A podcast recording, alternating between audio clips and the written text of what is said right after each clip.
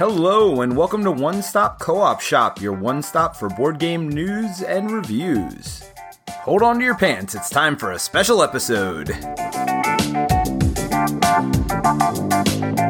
Hey everybody, it's Peter. I just want to get a little bookkeeping out of the way before we get started with this episode proper. This is an interview with Tyler Parrott, who's one of the designers of Keyforge Adventures. He designed the first adventure, which is out now, which is called Rise of the Keyraken, and we talk a lot about that but we don't talk about it at first. First, we find out a little bit about Tyler. We talk a lot about a lot of different games at the beginning of this episode, but it goes on for about a half an hour. It's almost a design discussion before we get into the episode proper. So if you just want to hear about Keyforge Adventures, skip ahead about 30 minutes. The other thing I want to do at the beginning is say I've played it a couple times now and I'm really enjoying it. So we'll see how it holds up with time, but I've had a lot of fun with this. So early review, you'll hear more of my thoughts on it in future episodes. I also want to thank our Patreon supporters before we get started. We have Christopher Yo, who is a co-op fan. We have Charles Taft, who's a co-op lover, and Nathan Rexroth, who is a co-op lover as well. We also got a special message from Michael Mannequin Hardy, who's one of our Patreon supporters, that says, I appreciate the chemistry all have, and I'm a big fan of what Jason has to offer in particular. So hard to suss out his game tastes. Being unpredictable is a virtue, I guess. But I think you guys bringing him on, him joining forces with you as such, is a good thing.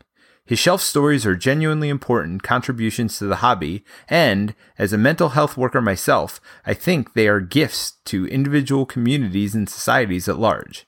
The fact that he is now associated with you guys is a real asset to your channel slash podcast slash brand, and I hope you continue to work together, in spite of the fact that, on the surface, his contributions may seem outside of the wheelhouse.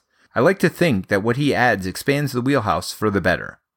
Well, Michael, I totally agree with you. Jason has been a excellent contribution to the podcast. His episodes coming out on Wednesday has definitely expanded what we're doing here. You know, the YouTube channel has always been about a lot of solo games as well as co-op, and we've mostly stayed co-op here. Jason brings a lot of that solo aspect to the podcast as well to meet up more with the way our YouTube channel works, as well as just a great voice to our community, a different voice I think that's one of the great strengths of our community. We are all cooperative, but we also have our own likes and our own tastes. And I think all those tastes together, really, I think you'll easily find somebody that your tastes match up with. And I love that diversity that we have within our group. So yeah, Jason is awesome. Steve, Colin, Barrett, Mike, we truly appreciate everybody's opinions. Even though when we get together, we make a lot of fun of each other. Everybody has a good point and everybody likes different kind of games and that's okay. It's okay for us to have these different tastes. We have fun ragging on each other about it, but that doesn't make anyone right. All it does is mean that we have differences of opinion, and that's something to be embraced for sure. So we appreciate you, Michael. We appreciate all of our Patreon supporters, you all are what keep us going, not just the Patreon supporters, but all of our listeners, everybody who joins us on the Slack, everybody who's left a review on iTunes. All those things help us. They motivate us. They keep us going. So we want to thank all of you for that. Now on to the episode proper. Enjoy. Hey, I'm Peter and I'm here with Tyler. Hello. This is Tyler Parrott from Fantasy Flight Games, and he's here to talk about Keyforge Adventures today. Super excited to have you. Well, I'm always happy to be on and talk about this cool stuff that I make.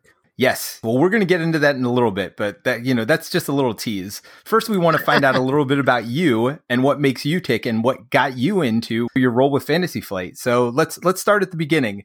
As far as gaming goes, your gaming history, what was your early memories of gaming? What got you into it? What got you to be a fanatic to the point where you're now designing games? Well, I've always been a tabletop game person. I was tinkering around with games as a kid, but playing them and then was making games as a kid because, you know, that's how kids go, I guess. You would say I got seriously into it around 2004 when I started playing Magic the Gathering, and I have frankly been playing Magic ever since. I still play it now very regularly. yeah, that definitely was a, a jumping off point for a lot of people, for sure. Yeah, I would say Magic the Gathering and also I didn't play D&D for a while, but I played a local homebrew role playing game through middle school. That was like a extracurricular. It was run by a teacher and it was like she was using a role playing game to teach kids.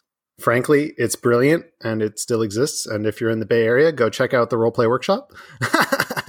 nice.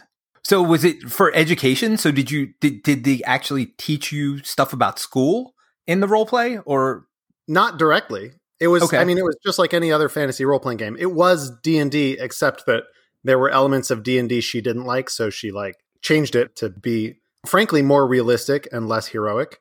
Got it. I would say the big selling points of the role play workshop from a teaching angle was math, obviously. Yep. But also civics, ethics, problem solving, right? Absolutely. It's a simulation to help kids become more comfortable with social skills. Absolutely. We were all definitely playing fantasy races, going on adventures, and, you know, doing hijinks. But because it was catered more towards kids, like we were still saving the world from evil, but we weren't murder hobos in the D&D sense if we broke a law, we went to jail. Like nice. So they're teaching you ethics as well. You can't just kill everything you run into. Hey, wait, I have a beef with you. I'm going to pull out my sword right now. Yeah. And like that never realistically happened, but we all kind of like were told up front, you're part of a society, you can't just do whatever you want. You need to respect society. And frankly, the, you know, maybe this is just me personally speaking to the kind of role playing games that I like I think that makes for more interesting puzzles to solve, right? When you can't just do whatever you want. Absolutely. No, you have to think more three dimensionally, four dimensionally. You can't just think one dimensionally, right? Pull out sword, kill thing in front of me, keep going forward. So that's neat. And I love when teachers and any real influencers, right? Anybody that you look up to in your life brings joy to your life, not just brings, you know, obviously there's lots of people that are out there that bring education to your life. But this is somebody you looked up to that now brought something to you beyond just the academic learning that happens in school and and really, you know, has translated into a career for you at this point. Yeah, I would say uh, in that respect it's a little unique, right? But my closest friend growing up was just very bad at math but because we did the role play workshop and I helped him with, you know, what he was learning, like that was a very effective way for him to learn math that he otherwise would have struggled with a lot. And I feel like if you meant it to be an educational game, like, right, you're fighting against the Pythagorean theorem, you're not going to get that same level of learning because you're not going to get that same level of investment. Absolutely. Yes, there can be educational games, but I really think the the fun factor is the most important thing. And we'll come back to that probably, but sort of an adage that I would stick to in game design is when you're teaching a new game to somebody, and I guess this is maybe less game design and more just game playing and game exposure, but when you're teaching a game to somebody, it's more important for them to have fun the first time they play than for them to get it right. Yeah, that makes sense. If you play a game with somebody and they get a third of the rules wrong, but they have fun and want to play again, that means you successfully taught them the game. They'll learn the rules eventually, but if they don't learn to enjoy the game, they're not going to want to keep playing to get the rules right eventually, right? No, that's a really good point. And honestly, something I fall into, a trap I fall into when playing with my kids. I definitely, mm-hmm. as a game designer myself, I get this mindset where I don't want to get the rules wrong. And I really need to learn to let go and relax, especially on those first plays and make sure their plays are enjoyable, not 10 minutes of looking up rules online. Yeah, that that is a good lesson for sure. And and we might come back to that because I was told that but didn't internalize it and then experienced it. I wrote a whole article about it which I don't think is up anymore cuz it's been a while since I had my own website.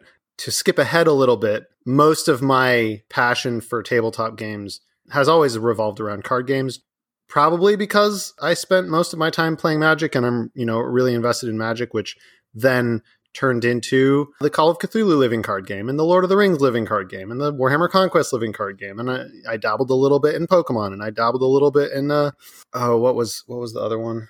Yu-Gi-Oh? Not Yu-Gi-Oh. Specifically not Yu-Gi-Oh. I at no point was I ever interested in Yu-Gi-Oh. I'm trying to think of what other there was. oh, there. Weiss Schwarz. That's the one I'm thinking of. Which was oh, I never would have come up with that in a million years. No, no, I wouldn't expect you to. It is a fascinating game that I personally really like with a theme that a lot of people probably wouldn't connect with because it's just a bunch of anime. I've never even heard of this game. Because it's out of Japan, it was just wildly too expensive to actually get into. oh, okay. I got but it. it was a very fun game. At this point, I think I've played all of Fantasy Flight's card games. Nice. So, do you have a favorite? I mean, I, I hate to. I know you're working on some, so I mean, I don't want to, you know, call you out, and you don't have to say if you don't want to, but uh, maybe one or two that stand out above the rest for you. Oh, absolutely. Depending on my mood or context, it's definitely either the Lord of the Rings, the card game, which I still play a lot and get to work on occasionally, which is just one of my favorite games. Period. Or the Star Wars Living Card game, which I know was a big miss for a lot of people, but it was a big hit for me. I hope they go back to the packets idea where you you know you have sets of cards that come together because for people who don't love deck building and I know it's funny you say Lord of the Rings that's on one end of the spectrum where you really have to deck build for that one. And then the Star Wars one, what did you pick like 6 packets or 10 packets or something like that? So, for people that don't know the, the Star Wars living card game, the basic premise was you built a deck by choosing 10 objectives and then the objectives were things that your opponent they would give you resources and they would were also targets for your opponents to attack. And each objective came with 10 cards that went in your deck. So you ended up with 10 objectives and also a 50 card deck. And the 50 card deck was entirely determined by the contents of your objective deck. So for example if i wanted to have luke skywalker in my deck i was also locked into including a twi'lek loyalist a Dagobah training ground, a Jedi lightsaber, and Trust Your Feelings and Luke. That's the five. Oh, sorry, it was five cards per set, and then if you include right, uh, right. So that's the five card set plus Luke's objective. It meant that you could have very good cards that were in a set with some weak or situational cards. Personally, it was very rewarding for me to try to figure out okay, I want to put the best cards in my deck, but I also want all of the cards in my deck to be as good as possible. Right. Where's the balance between the highest ceiling and the highest floor? And how can I build a deck or a strategy sometimes in which if I end up with weak cards in my hand, I still have something to do with them and I'm not just sitting here being like, oh, I got a bad draw. Paired with the whole edge battle mechanic, which during the game, you know, I would attack with some characters and you would defend with some characters and then we would bid cards from our hand to try to determine who had air quotes the edge, aka who gets to go first and who gets to do more damage. And it created this sort of puzzle of okay, I could play Yoda and he's really good as a character, but if I don't play him, he can definitely win me this battle. Is it more important to put him on the board or use him to win the win the battle? And so there were just so many interesting strategic decisions in that game. Uh, that was the only game that I really got into competitively and I competed a lot. I wrote articles about it regularly. I was the runner up in the second world championship. I subsequently did worse at every following world championship, which I guess checks out. There's not much way to go from second place except down. Right. also, I was using, as time went on, more and more of my effort was spent towards trying to work with FFG as opposed to trying to win at the tournament, right? So, how did that happen? Well, I found FFG through their card games primarily. Right, that was the that was sort of my entry point. I knew that they existed, but I didn't really take a serious look at them until I started playing Lord of the Rings and then Star Wars and then Warhammer Conquest, which was also an excellent game that unfortunately did not go as far as it deserved on account of it being an IP that we didn't own. Right. that was a good game. That's the one where you had the strongholds and you built to the three different sides of the strongholds. Is that the one I'm thinking of? Mm, no, I'm not sure exactly what you're thinking of. Conquest was the game where it was Warhammer 40k, and uh, you had a warlord, and there were seven planets. And every round, you would fight over a planet, and one player would win each planet. And once you had so many planets, you won. I was thinking Warhammer Invasion, which is the fantasy version of that. Never mind. Sorry. Yeah. Actually, that one I that might be the the only one that I haven't played. But then only because a I've never found Warhammer Fantasy as an IP interesting, and B, it came out right before it came out before Call of Cthulhu, and as a huge Lovecraft fan, obviously I jumped on Cthulhu first and didn't bother looking back. Call of Cthulhu LCG also a very good game. It has some let's just say it didn't age well. okay. I didn't play that one much. The big issue with that game was that trying to understand what would happen with a given board state was just very complicated because there were five different kinds of stats that a character could have and they were in all sorts of combinations so it's like if i assign these characters this way and then they defend this way, that happens. Okay. But then if I do this other thing and they react differently, then this other thing happens. Like, what do I need to do to make sure my characters don't all go insane? Okay. But then if I do that, then I'm not going to actually get anything. So suddenly it's been 10 minutes and you haven't committed your characters to a story yet. Right. Because you haven't figured out what the optimal permutation of characters is. Yeah, I mean, it comes down to a lot of times theme versus mechanics, right? You, you want to streamline as much as possible with that mechanic mindset, but then you lose theme and, and how much theme loss is acceptable and how much theme do you need to put in there to make it feel like you want it to feel, but without bogging the players down. And it's a hard balance to reach sometimes, I think. Oh, it's it's often a hard balance to reach. Uh, on the one hand, you have the decipher Star Wars CCG, which is just probably the most accurate. You know, you're going to get the most Star Warsy Star Wars scenes out of that game, but it's also going to a be an absolute nightmare to try to explain to someone who's new to the game what the hell is going on, and b you're going to find that a lot of decks aren't going to match up in an interesting way because like if my deck is all about training Luke on Dagobah and that's how I'm going to win and you're, you know, on Tatooine with Jabba's palace trying to get a lot of money or whatever because you're a gangster, like we're not interacting. we're on different planets. Right.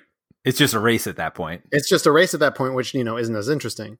The Star Wars LCG kind of swung the other direction 2014 World Championships was won by uh, a bunch of Ewoks attacking and blowing up the Death Star, which is like, uh, okay, maybe. right. The idea that Chewbacca could attack and the Devastator could defend, and then Chewbacca could blow up the Devastator, right? Like, that was a little much for a lot of people, understandably. But it did guarantee that there were always interaction points to, to be happening. So you do kind of have to find the middle ground in some capacity as people experiment with game design, you know, it's easier to say, okay, but not don't do this and don't do that and don't do that and maybe do more of this. yeah. Well, we definitely don't have a problem talking game design here. We do it on every podcast. So, I, I, mean, I love these kind of discussions. I kind of wanted to get back to something you said earlier, and then I actually have something else I wanted to get back to that you said earlier. You you sparked a lot of uh, conversation. Number one, you were talking about first experiences and first learning experiences, and that's my mm-hmm. number one tip for game designers you know, we get so wrapped around what we want our game to be finally, but I don't think we often spend enough time working on that first game experience, that demo experience.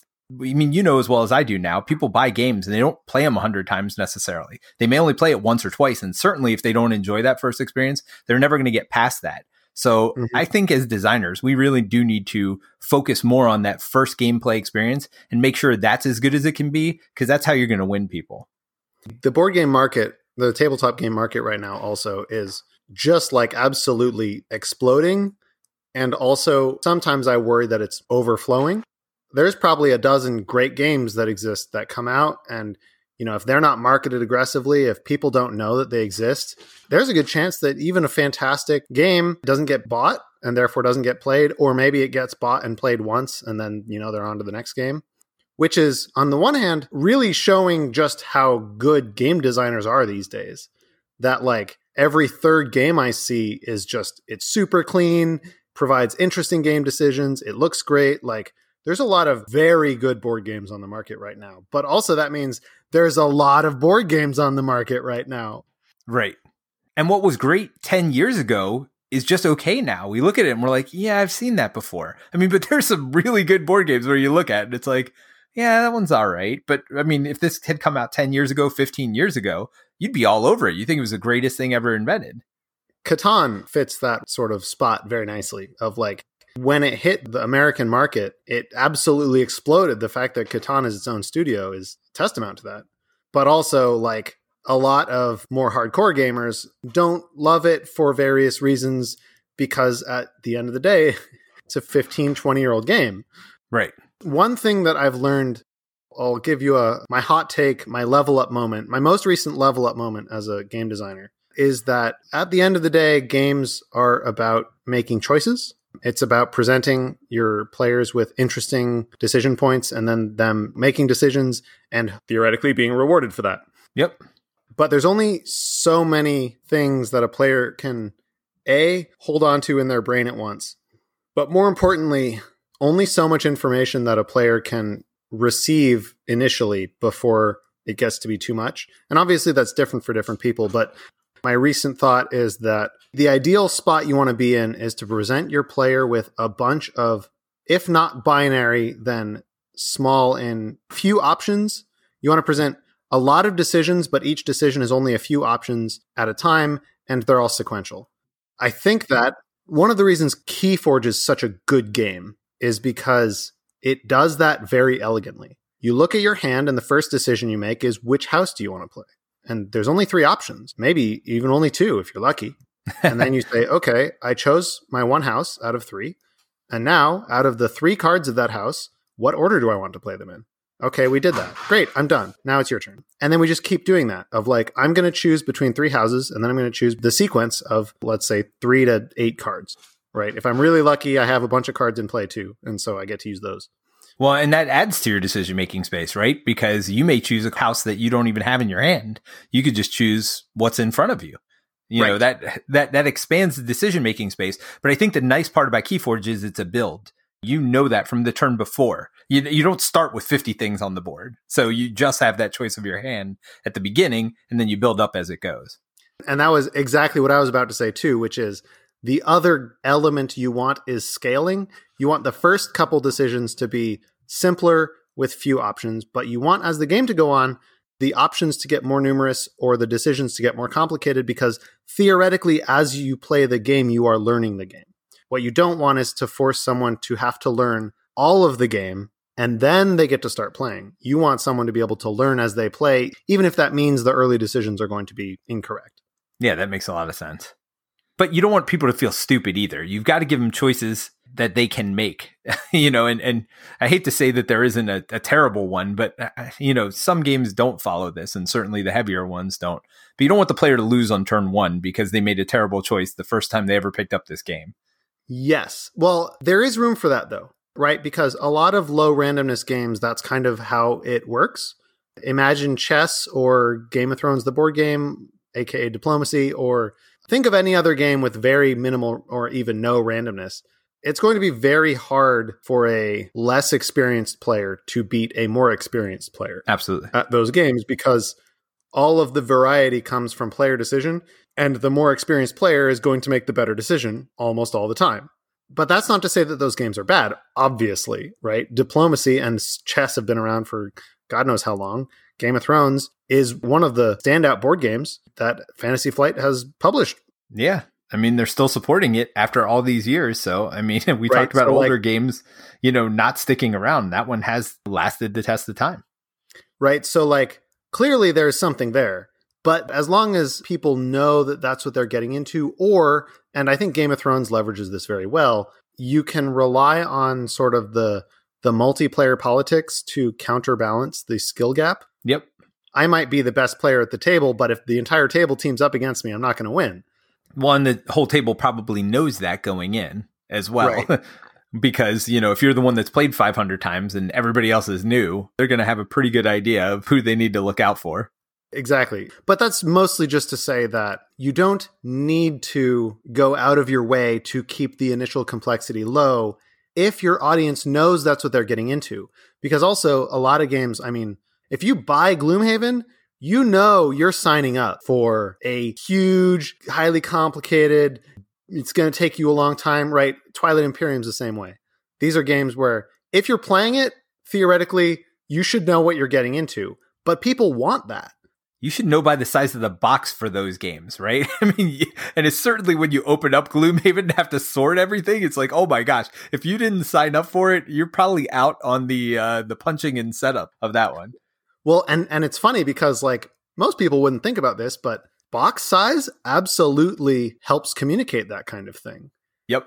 There's a reason that Keyforge decks are teeny tiny little 40 card boxes and Gloomhaven is a $125 like monstrosity that tells you ahead of time, okay, this game is small and this game is big. Most people wouldn't think about it, but you know, that's what's going on subconsciously.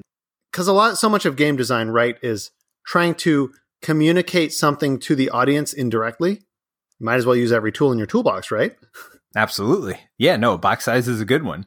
And uh and when when people get that wrong, I, I think it can be detrimental to the game as well. You put something with cutesy art in a tiny box, and it is food chain magnate.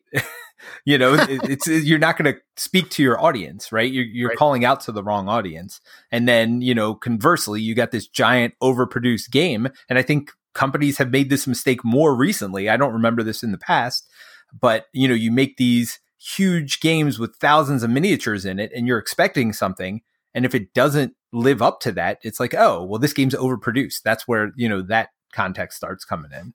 And so, yeah, I think production has a lot to do with how well your game is received because your audience may never see it because they just walk past it on the store shelf. And vice versa. It's valuable to know who the audience, like, obviously, it's valuable to know who the audience is, but that also, I think, determines sort of the complexity ceiling of your game. This was something that Keyforge takes pretty seriously. Yeah. And certainly we took it pretty seriously with Keyforge Adventures.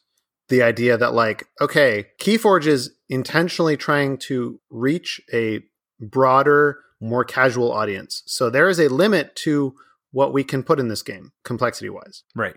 Lord of the Rings was designed for gamers. Like, Lord of the Rings was literally a gamer saying, hey, other gamers goldfish decks.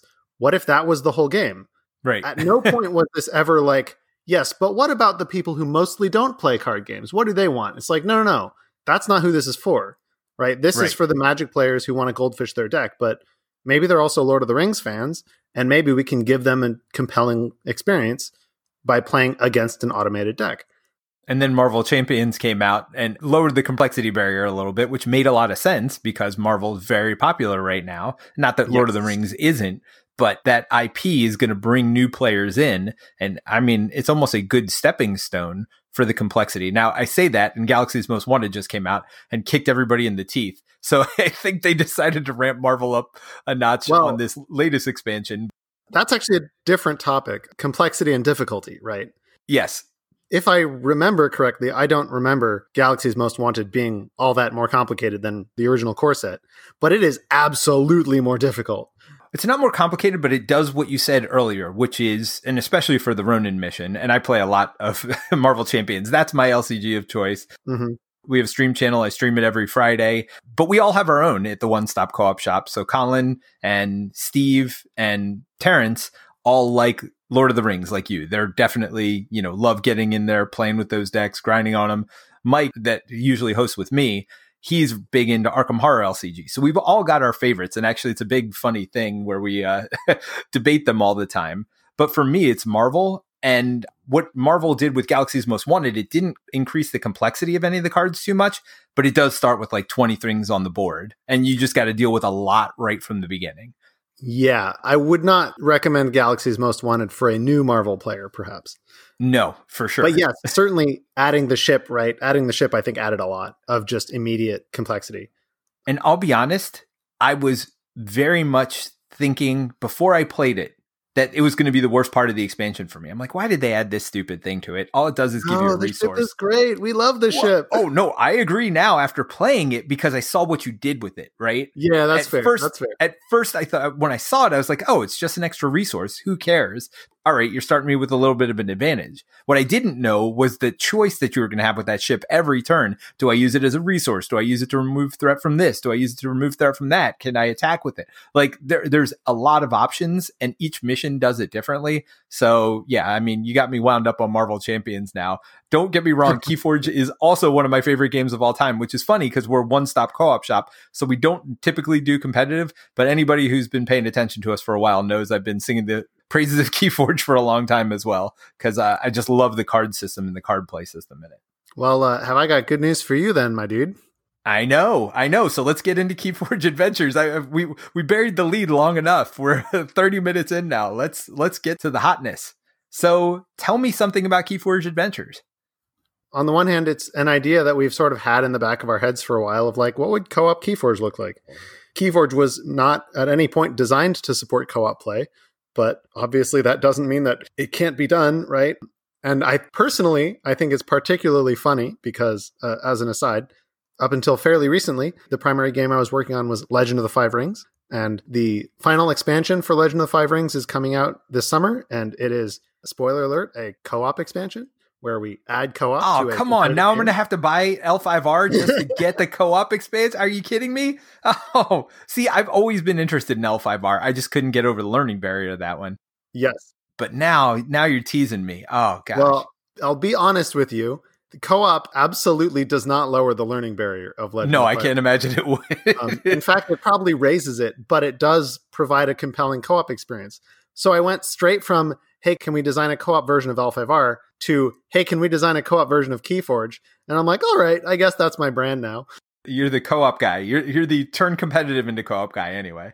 Well, and if we're being honest, I would say the biggest thing on my portfolio, right, for when I was applying to be a game designer at FFG was hey i've been working on lord of the rings as a, a playtester and or freelancer for the last several years so i know lord of the rings really well nice so you know it, it does kind of make sense i have a, a pretty significant co-op background and i'll even add that like when i was in college pandemic came out and one of my buddies, who was more of a board gamer than I am, saw it come out and said, "You know, I think Tyler might like this." This was before it the whole co-op board game thing exploded, and now everybody's making co-op board games.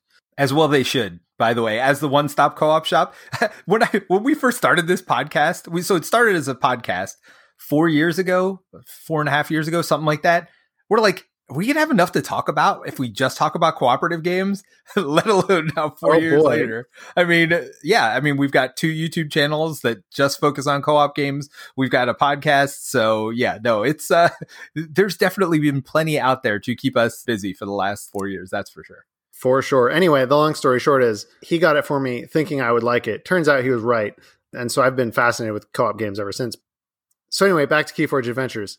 Well, no, but I, I, think that's a good background for our, our listeners to have. Sure, is sure. that you come from that co-op background. So this isn't somebody coming in that had been on Keyforge the whole time. That's like, huh? How do we take our baby and turn it into something that it's not? Because I think sometimes you get these Kickstarters, right? And they're like, oh, and it's got mm-hmm. a competitive mode, and it's got a cooperative mode, and it's got this and that, and the other kitchen sink. And you're like, well, nobody could have done a good job on all of that, right? You, you kind of get stuck in your mindset for certain things. So I think it's cool that they brought you in from the outside as someone who has put co-op modes on competitive games in the past, had some experience with it, instead of letting the designers have to worry about the next set and doing this cooperative thing. Now you've got somebody dedicated just to the cooperative mode, which I think is pretty cool. Yeah, so when we approached Keyforge Adventures, it was like we we sort of knew that this was a thing that we would want to do eventually, and so we Brad Andrews was experimenting with co-op game design for months and months before we actually even decided that we this was something we wanted to do. He was just kind of doing it as like a does the space exist? If it does, what does it look like? What would a co-op version of Keyforge need to function since it wasn't designed as a co-op game? Yep. And that definitely laid the groundwork for once Aaron and I actually sat down and said, "Okay, but now for real, this is a thing that we're doing. It made it easier because it was like, oh, you know, we need some way to decide how the enemy creatures are going to be used, right? Like normally right. a player decides, is this creature going to reap? Is this creature going to fight? We started with the idea that some creatures were always fighters and some were always reapers. That evolved into the prey keyword. Ooh, okay. Do tell. Which is the creature will have a key will have a, a prey, you know, kind of in the same way that Arkham does prey, the creature with the lowest power, right? Okay. If there is a creature and it has the lowest power, then we will fight. If there isn't a creature with the lowest power, then we won't fight. Or perhaps, as a better example, the rightmost creature with five or less power. Oh, okay. Okay, if all my creatures have six or more power, then there isn't one, so we won't fight and it'll reap. But if there is, then it'll fight. Not every creature has prey, of course, but that gave us sort of a, a tool to help decide automatically what the enemy creatures were going to do.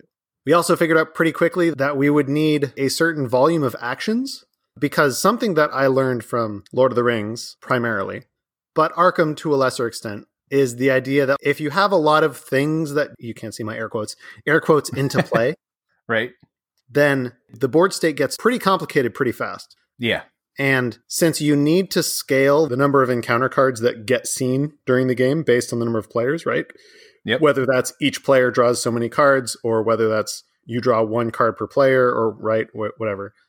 If I'm playing a 3-player game and we're drawing 6 adventure cards around and they're all creatures, that's six creatures being added to the board every round. That's going to add up very fast in terms of trying to figure out what's going on on the board, forgetting triggers.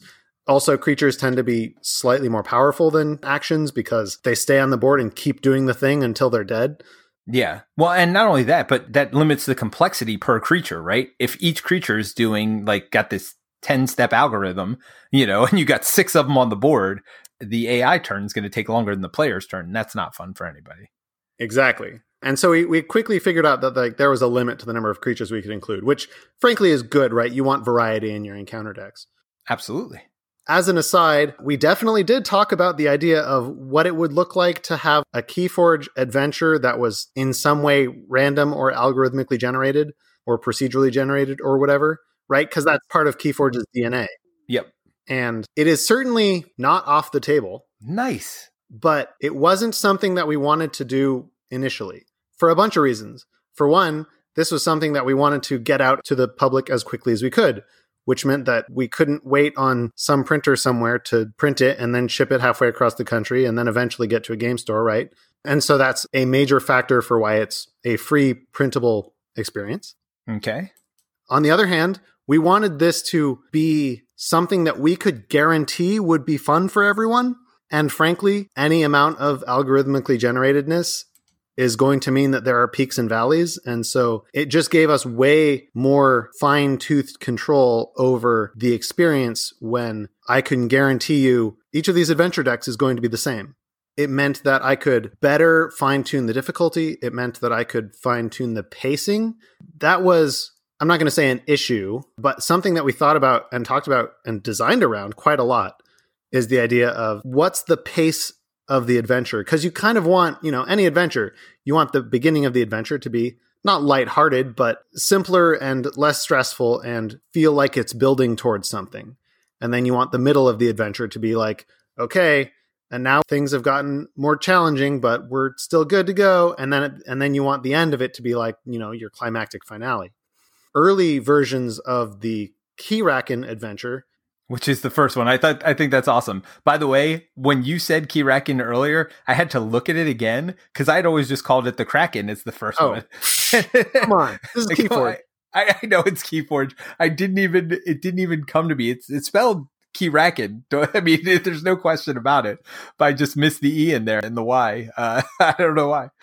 So, an early version of the Keyraken, for example, because of the sort of boss fight nature of it, so the Keyraken, for context, um, I'm sure by uh, by the time this comes out, everyone will know what how it works. But for context, the idea behind the Keyraken is you win the game by defeating the Keyraken. It's a boss fight. You still care about generating amber and forging keys because it's Keyforge. But rather than forging keys to win the game, the theme that I was going for was each key you forge exposes some weakness of the Keyraken, and we sort of mechanically made that apparent by having it gain armor for each of your unforged keys. So as I forge keys, its armor value goes down. It becomes easier to fight, easier to damage, easier to kill. What that meant was the gameplay experience, the pacing by default was here's this big monster. It's got all of its defenses and all of its armor and all of its, you know, effects are at full power. And as you play the game, it will get easier because you're lowering its defenses and building your own board and all of that. But when I describe it that way, it's like, oh, the game is at its hardest on turn one? That doesn't sound fun. No, not with you putting cards out every turn. I'm sure the board right? state's going to exactly. build up and all that. So, so that compensates, I am sure, for it. And so we actually had to go through a lot of iteration to try to find the right balance of, yeah, but we still want it to feel scary in the beginning because the story that we're trying to tell here is it's a fight that I, the player, will eventually win if I can keep fighting because I'm building up my strength throughout the game. And I'm also depowering the enemy by exposing its weaknesses or countering what the deck is doing or whatever. So we wanted that sense of like, it's a big scary monster that we need to figure out how to kill. And as we execute on that plan, we can more quickly advance towards victory.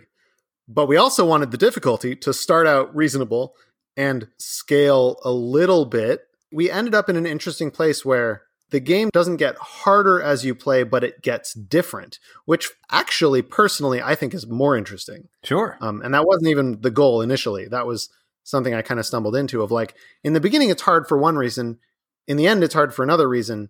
It doesn't get more difficult as you or even less difficult as you play. It just gets different difficult. That makes which sense. is compelling because it keeps you engaged at the whole time. There's no point at which you feel like, oh, I don't know, I don't know what I can do. There's always something you can do. And maybe what you need to do changes so that you can't just have a single strategy and rely on that to win.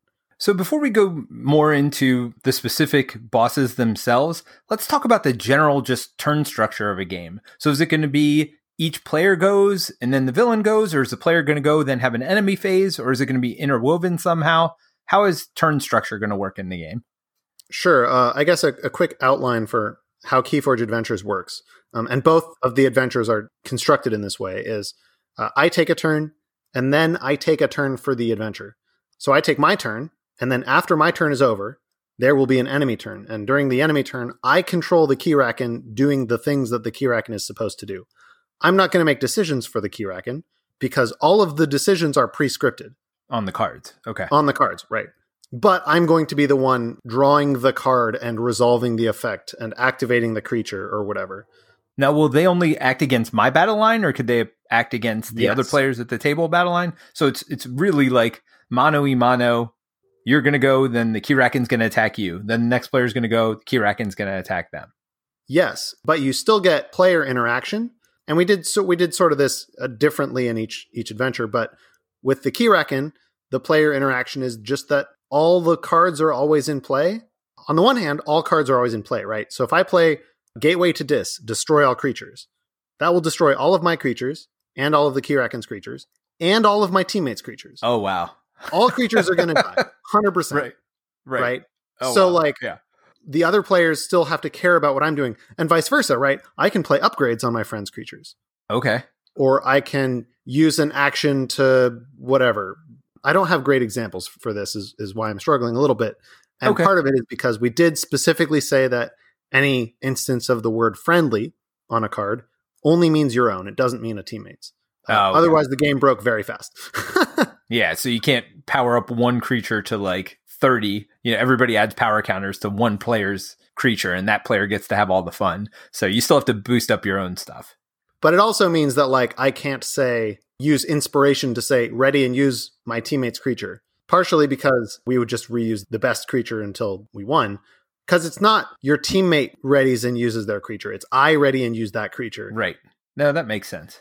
Even though we're all on a team, it feels worse. But the other angle there is that it's the same battle line of Keyraken creatures that are fighting each of us. So if the Keyraken has a, a tentacle that's a big problem for you, but not a problem for me, I can help you out by killing it before it goes for you. Got it. And, and so that kind of thing. So w- while there's slightly less direct player interaction, right? Again, this was designed as a competitive game. There is still a decent amount of indirect collaboration of like, okay, threat analysis and also it's like okay how much damage can you do on my turn? How much damage can i do on my turn? Okay marvel does this too right? Okay well assuming nothing horrible happens we can get 20 damage on the keyraken by the end of your turn and then in the following turn cycle maybe we can kill it. Or we need to deal with that tentacle but it's protected by the shield arm so i'm going to kill the shield arm first and then on your turn you can go uh, fight the the tentacle that's the real problem right? That kind of thing. Yep. No, it makes sense. And uh, again, you're given the restrictions of Keyforge, but at the same time, I think you have done some things, it sounds like, to add in cooperative play because that's important, right? Cooperative players are going to want that. Now, let me ask as far as scaling goes, is this one to four? And can you play true solo just one deck against the Keyraken? Yes. So the scaling is one to three, Okay. and there is a reason for that, which I'll get to.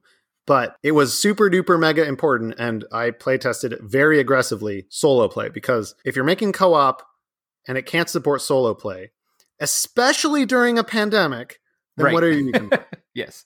I'll be honest, the idea of co op Keyforge was something we all kind of had in the back of our minds. And once we all went home and we couldn't come back to work anymore and no one could go to their friend's house, we were like, okay, this needs to be a priority now. Yeah. So it went from R&D to active development kind of overnight once the pandemic hit. No, that makes sense. So why three players specifically as your high end? Just out of curiosity. Yes. So obviously, all the other games that that you might ex- expect us to be drawing from, and you know, we did draw from, right? Lord of the Rings, Arkham, Marvel. They all go one to four. So I wanted a three for Keyforge. Well, honestly, four player Lord of the Rings is really close to being Twilight Imperium. It's not Twilight Imperium, but like a lot of the times people are like, oh, yes, well, it scales up to four. And if I'm being honest, nothing is stopping you from playing four player Keyforge adventures. I just don't recommend it because at that point, the game becomes long enough and complicated enough that it stops feeling like Keyforge. Got it. And I don't want to recommend something to someone that is going to be a different experience than what they think they're getting into. And I'll be honest, I love Marvel Champions, but I don't even think I want to play that at three or four. And even three yeah. for me is high. I think it's that game is best at two. And yeah, I mean, every game has this, right? They have a, a player range, but they're certainly mm-hmm. better at certain player counts than others. And I'm glad that you knew your player range and and tried to stay within it. That says something, right? You know, that's that's honesty on the box, or in this case, PDF, right, yeah. rather than trying to deceive people just to get the biggest audience possible. Absolutely. And if we're being perfectly honest, there are almost definitely people that will enjoy. All right, I'm going to tell this story because it's a great story. I like to tell this story. I guarantee you that there will be people that enjoy four, five, even whatever, six player Keyforge adventures. I think they're crazy, but they're going to enjoy it. I once right. played a 16 player game of Magic the Gathering. It took eight hours and I had an absolute blast. Would I ever do it again? No, but I had an absolute blast and we all had a great time and it was a great thing to do but no one would ever market it suggest it. Of course yeah. But it's a, it's a once in a lifetime experience. So if you want to play what we're saying i got quote from tyler right here. If you want to play 16 player keyforge adventures you go right ahead. You do that. Yeah which is exactly and that was my point is like just because i'm not suggesting it doesn't mean that it isn't going to be fun for you if you think that's going to be fun I do think three player Keyforge Adventures is very fun and does feel like Keyforge. Cool. It is a fundamentally different experience from two player and also a fundamentally different experience from one player, right? They're all going to be very different from each other. I think all three player counts are fun. And that was something that I did care a decent amount about. I wanted Keyforge Adventures to be fun at three player, and I wanted Keyforge Adventures to be fun at one player. Those are the, the hard ones. But actually, this sort of gets back to why, right? Like, why would I care about three player? other than, well, yes, it's possible? Well, because if I get three people together, our options are two people get to play Keyforge and one person watches, or three people get to play Keyforge Adventures together, right? Three player is sort of that awkward spot in card games where most card games don't support three player play even at all. Or if they do, it's kind of lackluster. But it's frankly pretty common to get three friends together to want to play games. And it's like, okay, well, you know, there's all these two player games, but like uh, there's a lot less three player games. So it's it's important to me with co op experiences that three players specifically be really fun. In fact, that was a big part of why when Brad and I designed the multiplayer, aka more than two player variant for Legend of the Five Rings, we did the same thing. We said we are specifically targeting the three player count here. And so we want this to be as fun as possible for three players. And, and I took sort of the same approach with Keyforge Adventures. Obviously, there's going to be a lot of moving parts. It's going to take a while, and I probably wouldn't recommend it for new players. But if you know Keyforge and you're familiar enough with how adventures work, I think three players is gonna you're gonna have a lot of fun with it. Very cool. So let me ask you, and, and I think I may know the answer to this, but difficulty scaling. How do you like do you have cards that are coming with the set that lets you scale difficulty? How are you going to say okay i've beaten the Keyraken 10 times already. I, i'm ready for something new. I'm ready for more of a challenge. How, how are you going to scale up that difficulty? So this was something that we went back and forth about a lot and for a while there wasn't difficulty scaling other than I could just bring a better deck or a weaker deck. That, that's what I thought you might say, actually. I was actually thinking, because my other question was, what do you do with weak decks, right? Like, can I beat this game with weak decks? So we'll get to that next, but go ahead and finish the, uh, the difficulty scaling question. Yeah. So on at first, I mean, a big part of this, right, is like to give people something to try out their decks with or to give them a challenge to maybe explore decks that they wouldn't otherwise be playing Keyforge, at its core, is a game where we are racing to generate amber. At the end of the day, that's kind of all that matters. You can't win against the Keyraken by generating amber. If you generate 10, 100,000 amber, you won't win. That's just impossible. Because you still need to do the damage. That'll only help break his armor, right? And then you Yeah. still have to do damage after that. So your most competitive, fastest amber generation, most amber control Call of the Archons deck is going to be really bad against the Keyraken. That's intentional. We wanted to take decks that would be good in tournaments and say, okay, but what if you weren't good here? What if your bad Worlds Collide Brobnar deck was actually what you wanted to be playing because that's the deck that fights good? And so it was intentional, right? That these Keyforge adventures encourage you to explore your collection, pull out decks that you maybe haven't thought about in a while, try new decks that you don't know to try to get a sense of how the deck works. That's awesome. It brings value to the, those decks that that people weren't necessarily going to play otherwise. I, I like Yes. that a lot. Um, and so it's very important for Keyforge Adventures that it be something that is fun to play with a lot of decks and also that it challenge players, right? Some amount of this is like, yeah, bring your best deck. The Keyraken will beat it. Now go back to the drawing board and try to find something else. The idea that like players might have to hunt through their collection to find a deck to beat it is sort of an objective. Now, that said, different people enjoy different difficulties. Right, because what if I'm a new player? I want to try Keyforge Adventures. I go buy one deck. Who knows the power level of that deck, right? So how does that player have fun with Keyforge Adventures?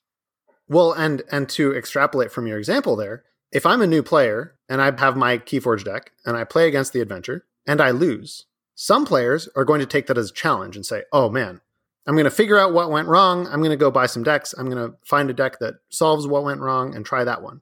Other players are going to say, "Oh no, I lost. That wasn't fun."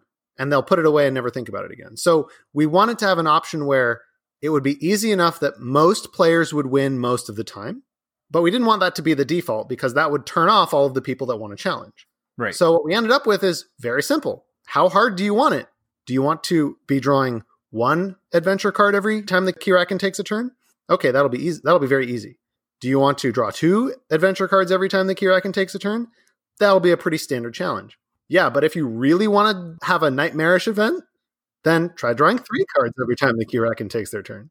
And so at the end of the day, like we thought about it in theory and we tried it a little bit and it was like it wasn't what we wanted but then at the end we revisited the idea and said oh but this actually solves a different problem that we weren't even thinking about and so the short answer is yes there is difficulty scaling and the nice thing is that it doesn't require that we have different versions of cards it doesn't require that you have to take cards out of the deck right like with lord of the rings Yep. it's just very clean. How difficult do you want it? That'll determine how many adventure cards you draw. I recommend everyone start at two. I find two cards per round to be the most fun version of the game. But if you're here for beer and pretzels with a deck that you like but maybe isn't great, then it's not important for you to be a, to be challenged. Draw only one card. Yeah, or if you're playing with your kids for the first time and you want to just make sure they have a good experience and they win their first time out, certainly, Exactly. you know, there there's lots of reasons to be able to scale difficulty. And I'm glad you did it on a more granular level because if you make one default and now you've got to draw two to make it more difficult, well, how do I scale it down? There's no way to do that. So like each card is like kind of half of a level of difficulty almost. So I, I kind of like the way you did it that way where two is standard. That way you can go down or up from there pretty easily. And honestly, scaling down is usually the hardest part of games like this. Yep. Scaling up is easier. You just add more stuff. Right. scaling down is like how do you remove stuff without completely neutering the difficulty for the people that do want it to be challenging Yeah. All right. Well, I just got a couple more questions here because I know we've taken a lot of your time today and I totally appreciate it. So let me ask you you said that they may reap themselves. So what did they do with their amber? What's the Keyraken doing with his amber? the Keyraken is not here to defeat the players so something that we figured out pretty quickly was that a lot of Keyforge is built around the idea that i'm trying to disrupt my opponent from generating amber and we needed those cards to still matter so the Keyraken needed to generate amber too So what's the Keyraken going to spend its amber on? Well, it's going to spend its amber to go faster because the Keyraken doesn't. The Keyraken isn't here to fight us. The Keyraken is here to get to the surface of the ocean, breach the ocean surface. It's going to kaiju its way onto the land, and then it's going to destroy civilization as we know it, and probably flood the continent. And the next thing you know, all of the crucible is underwater, and that's bad. So the Keyraken is entirely just here to get amber and spend that amber to advance towards the surface. So he's almost going to forge his own keys. And when he forges a certain number of keys or whatever, then he's going to get to the surface and win the game. In theory, yes. In practice, they're not keys, which is actually mechanically important because like Okay. key forgery won't do anything. Got it. But for all intents and purposes, yes. The Key Keyraken is playing a standard game of Keyforge, and you are not playing a standard game of Keyforge. Very cool. And let's talk a little bit about Bizzle Conspiracy. Did I get that right? The Abyssal Conspiracy. I've been mostly tight lipped about it because A, it's coming out later. B, I took lead on the Keyraken and Aaron took lead on the conspiracy. So it's easier for me to speak to the Keyraken. Sure. Well, what can you say? I, I will say this actually. The two adventures are intended to be paired together as a story.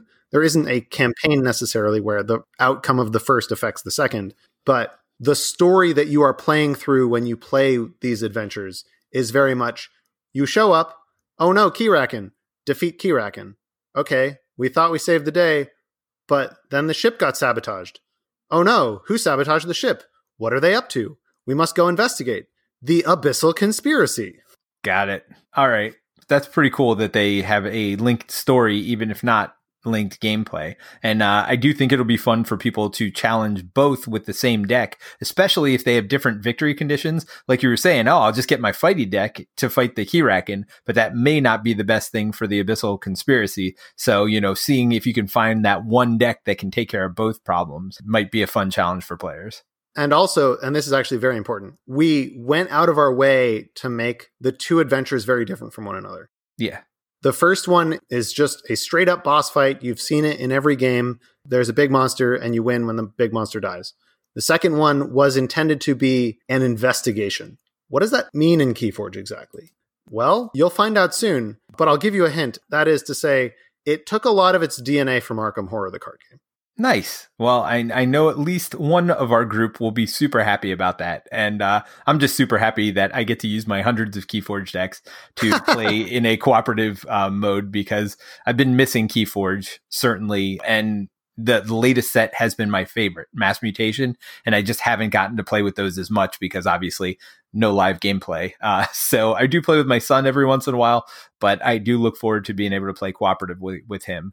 So, two final questions for you, real quickly. Number one, print and play. I know you said you're trying to get this to players as quickly as possible. Is there any thoughts on actually printing these cards and releasing them? Some people just don't want to print and play themselves, or maybe they want to print and play themselves, but they'd like a nice, pretty version of this. So, when they're showing it to their friends or whatever else, you know, they're not bringing out home printed cards.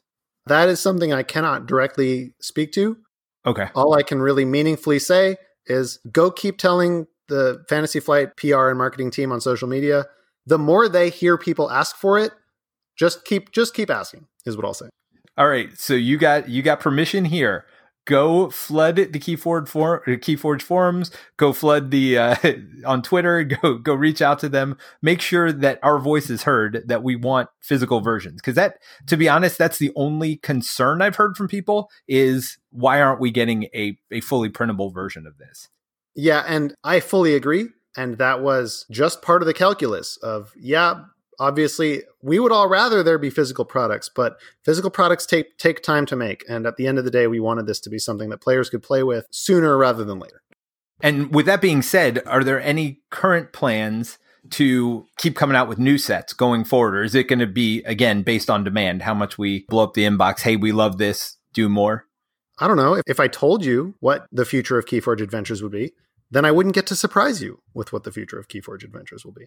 All right, so so no answer on that now. Well, how about release dates? So you said Rise of the Krakens or Keyraken, I'm sorry.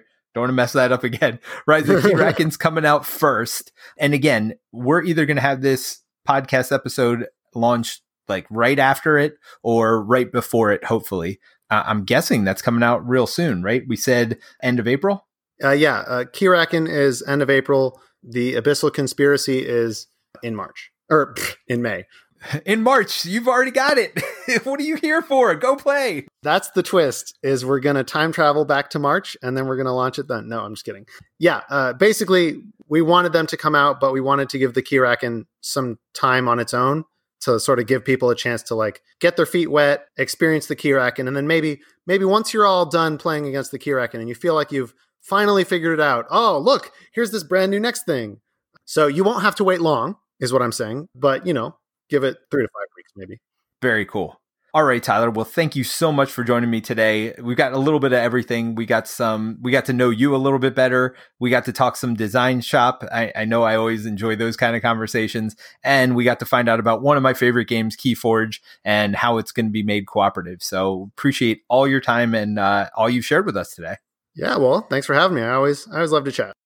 Absolutely. Well, maybe we'll have you on in a year or less when we're talking about the next Keyforge adventures. There you go. All right, Tyler. Thanks again. See you next time. Bye bye. Thanks for joining us again for the One Stop Co op Shop podcast. Check out our YouTube channel at One Stop Co op Shop. Also, join us for games and discussion on our Discord channel. You can support us on Patreon at patreon.com slash one stop or leave us a review on iTunes. Thanks again, and we'll see you next week for another top five list.